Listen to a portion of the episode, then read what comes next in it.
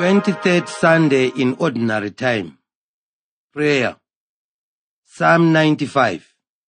O come, let us sing to the Lord. Let us make a joyful noise to the rock of our salvation. Let us come into his presence with thanksgiving. Let us make a joyful noise to him with songs of praise. O come, let us worship and bow down. Let us kneel before the Lord, our Maker. For he is our God, and we are the people of his pasture, and the sheep of his hand. Oh, that today you would listen to his voice. Do not harden your hearts, as at Meribah, as on the day at Massah in the wilderness, when your ancestors tested me and put me to the proof, though they had seen my work.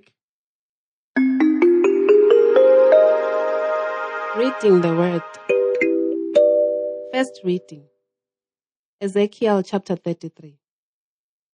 So you, mortal, I have met a sentinel for the house of Israel. Whenever you hear a word from my mouth, you shall give them warning from me.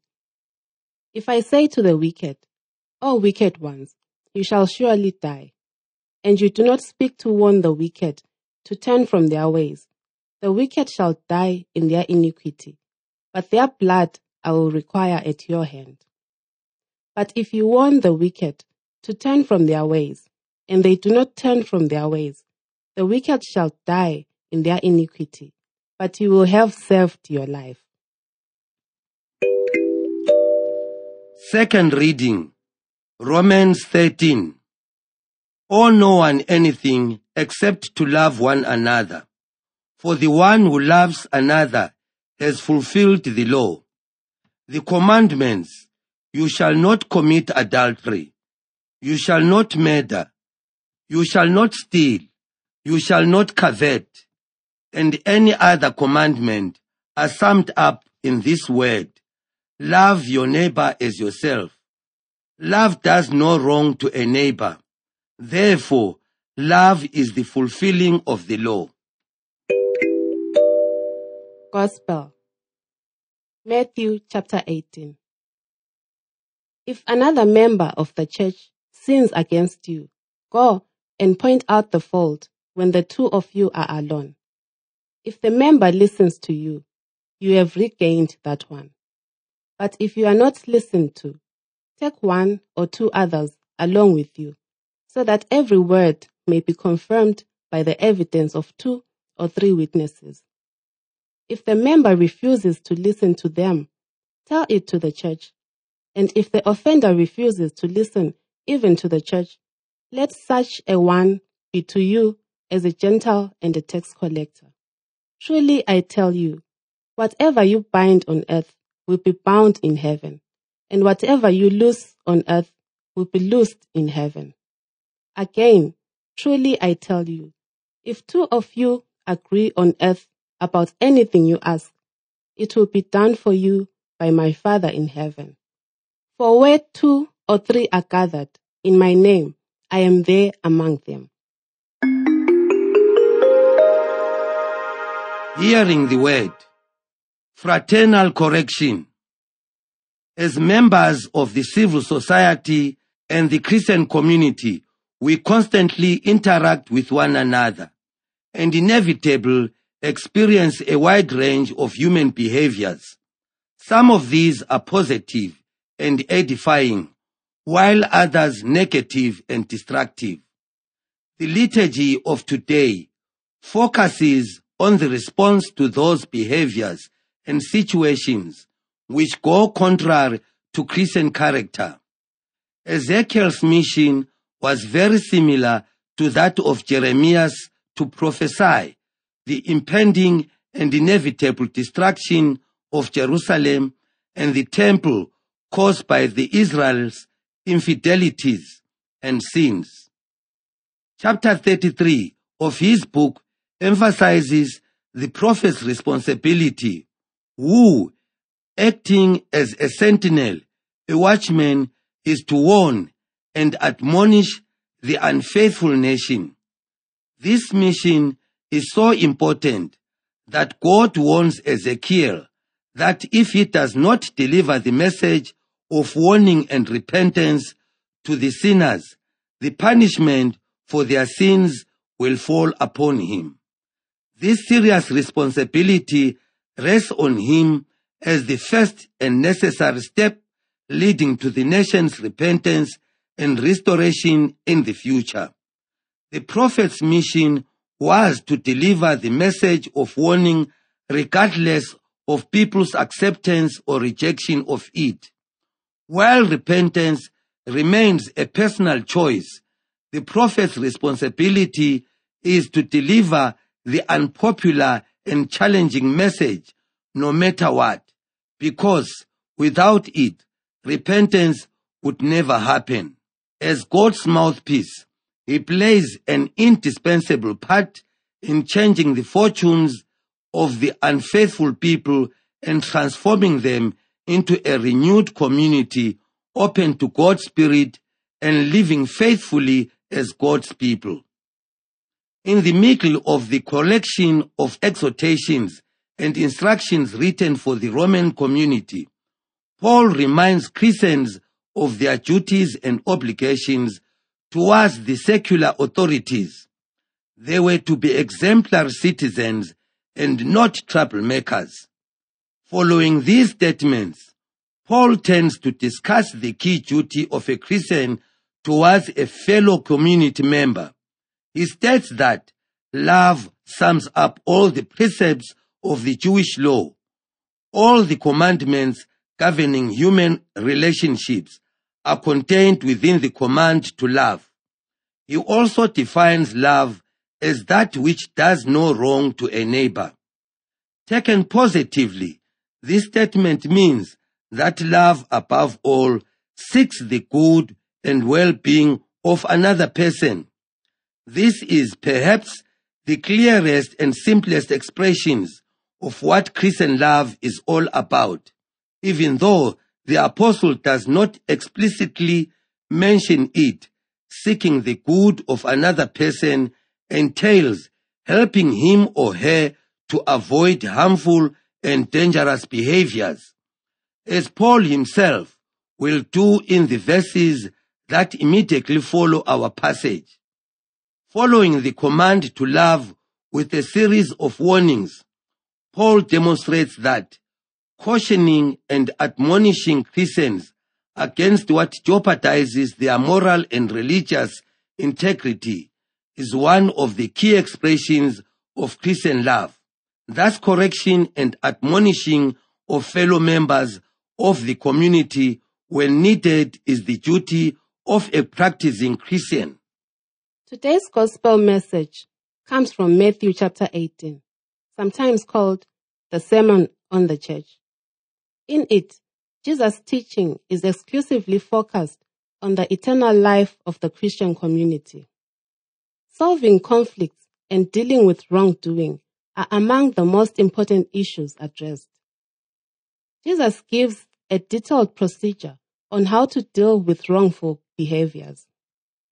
It involves a three-step process which begins with dialogue between the two members, followed by bringing in two or three other members to facilitate the correction and admonition. If anything else fails, bringing the issue to the attention of the entire community for judgment. If reconciliation and correction fails, the guilty party is to be excluded from the community and no longer treated as its member, but as a Gentile and a tax collector. The reason for such harsh measures lies in the recognition that the community is the very place where God is present. For the Israelites, the location which contained God's presence in this world was the Jerusalem temple. There, God dwelt in the midst of humanity. Now, thanks to Jesus, this role was taken up by the Christian community. Jesus teaches that the Christian community, acting in unity, has the capacity to discern God's will. In the Gospel of the 21st Sunday, we read that Peter was given the authority to bind and loosen, which meant determining God's will for the community. The same is said in today's gospel about the Christian community, which, when gathered, has the capacity to determine God's will for the world. This is so because when gathered and united in Jesus' name, a group of individuals become united with them and united to God through Him. This is also the reason for which the prayers of such a group will always be answered, since they reflect God's own will. Conflicts and scandals undermine the unity of this body. They destroy it. For this reason, conflicts and wrongdoings must be dealt with swiftly and decisively. Admonition and correction are therefore the very essentials which ensure that the Christian community remains true to its nature and function. Warning others is never as easy or popular task. It is so much simpler to remain silent and indifferent towards other misbehaviors. Yet, the liturgy of today emphasizes that while such restraint might be understandable, it is not acceptable. It was not acceptable for Ezekiel to remain silent regarding his people's transgressions because his inaction would have compromised their future. Paul reveals that the command to love is fulfilled, at least partially, by warning and admonition of the fellow Christians when they go astray and compromise themselves by misguided behaviors and ideas. In the Gospel, we find a detailed procedure for correcting others and ending conflicts. The reason for the necessity of such correction lies in maintaining the unity of the community, because in that unity, God's will is revealed and Jesus' presence is embodied.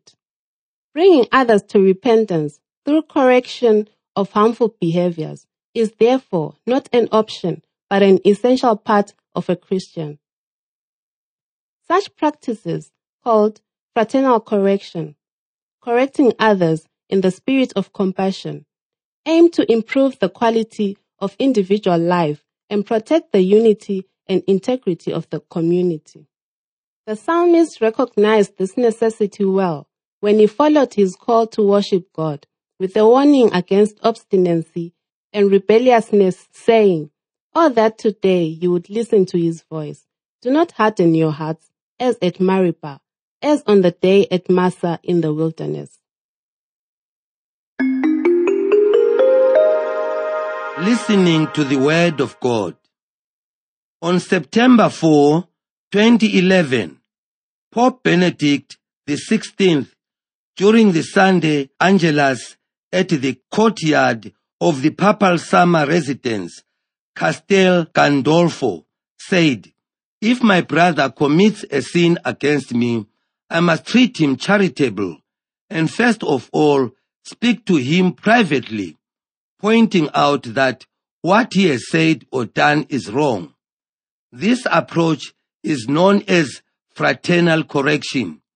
It is not a reaction to the offense suffered, but is motivated by love for one's brethren. The Pope further quoted St. Augustine to buttress his elucidation of fraternal correction. Whoever has offended you in offending you has inflicted a serious injury upon himself. And would you not care for a brother's injury?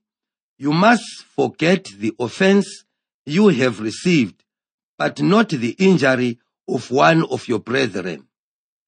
Different people react differently to wrongdoings. There are some people who choose to be silent when they see something go wrong. These are spectators and not active participants in the drama of life. Others prefer to talk about what they have seen, but they do so with everyone except the person at the center of the act of misnomer. These are the gossips. They always have something to say about brother A or sister B. Even those who bring to attention of an offender what they have seen or heard. Some choose to attack rather than bring healing to an injured brother or sister. However, there are some who do no mere spectators, gossips, or attackers. Upon seeing a brother or sister trapped in an inferno, they would run into the fire, break the door, and help bring out the victim. These are the keepers of the brethren.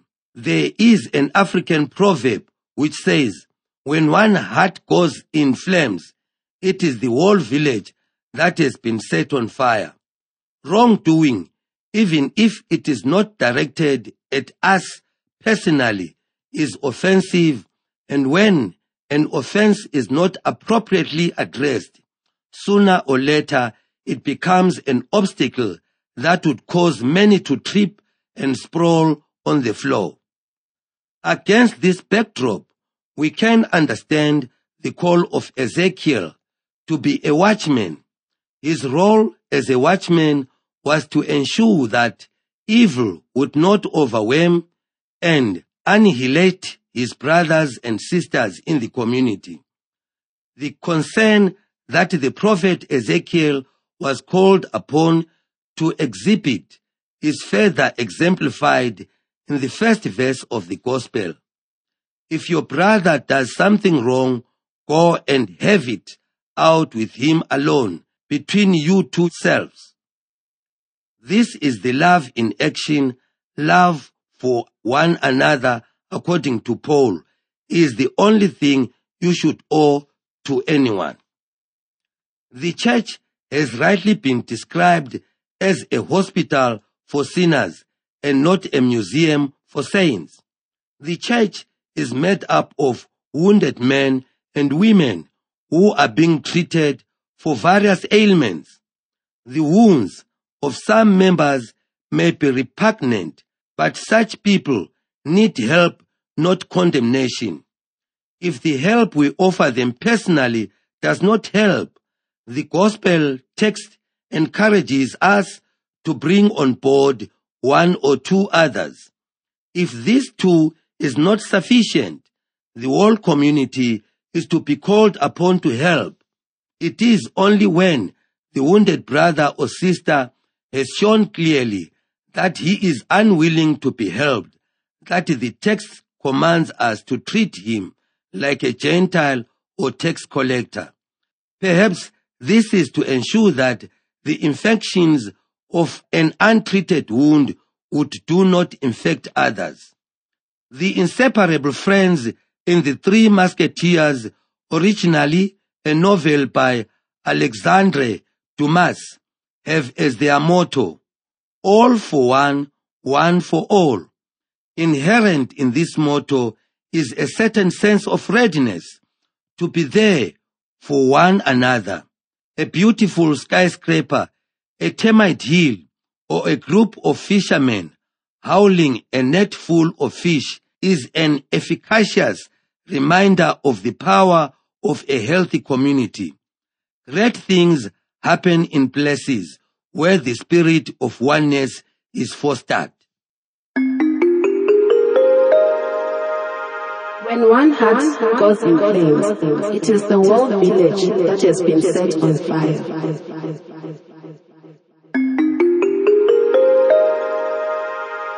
Action Self examination. Have I deliberately closed my eyes to wrongdoing in my family or community? Is my own way of life a scandal to others?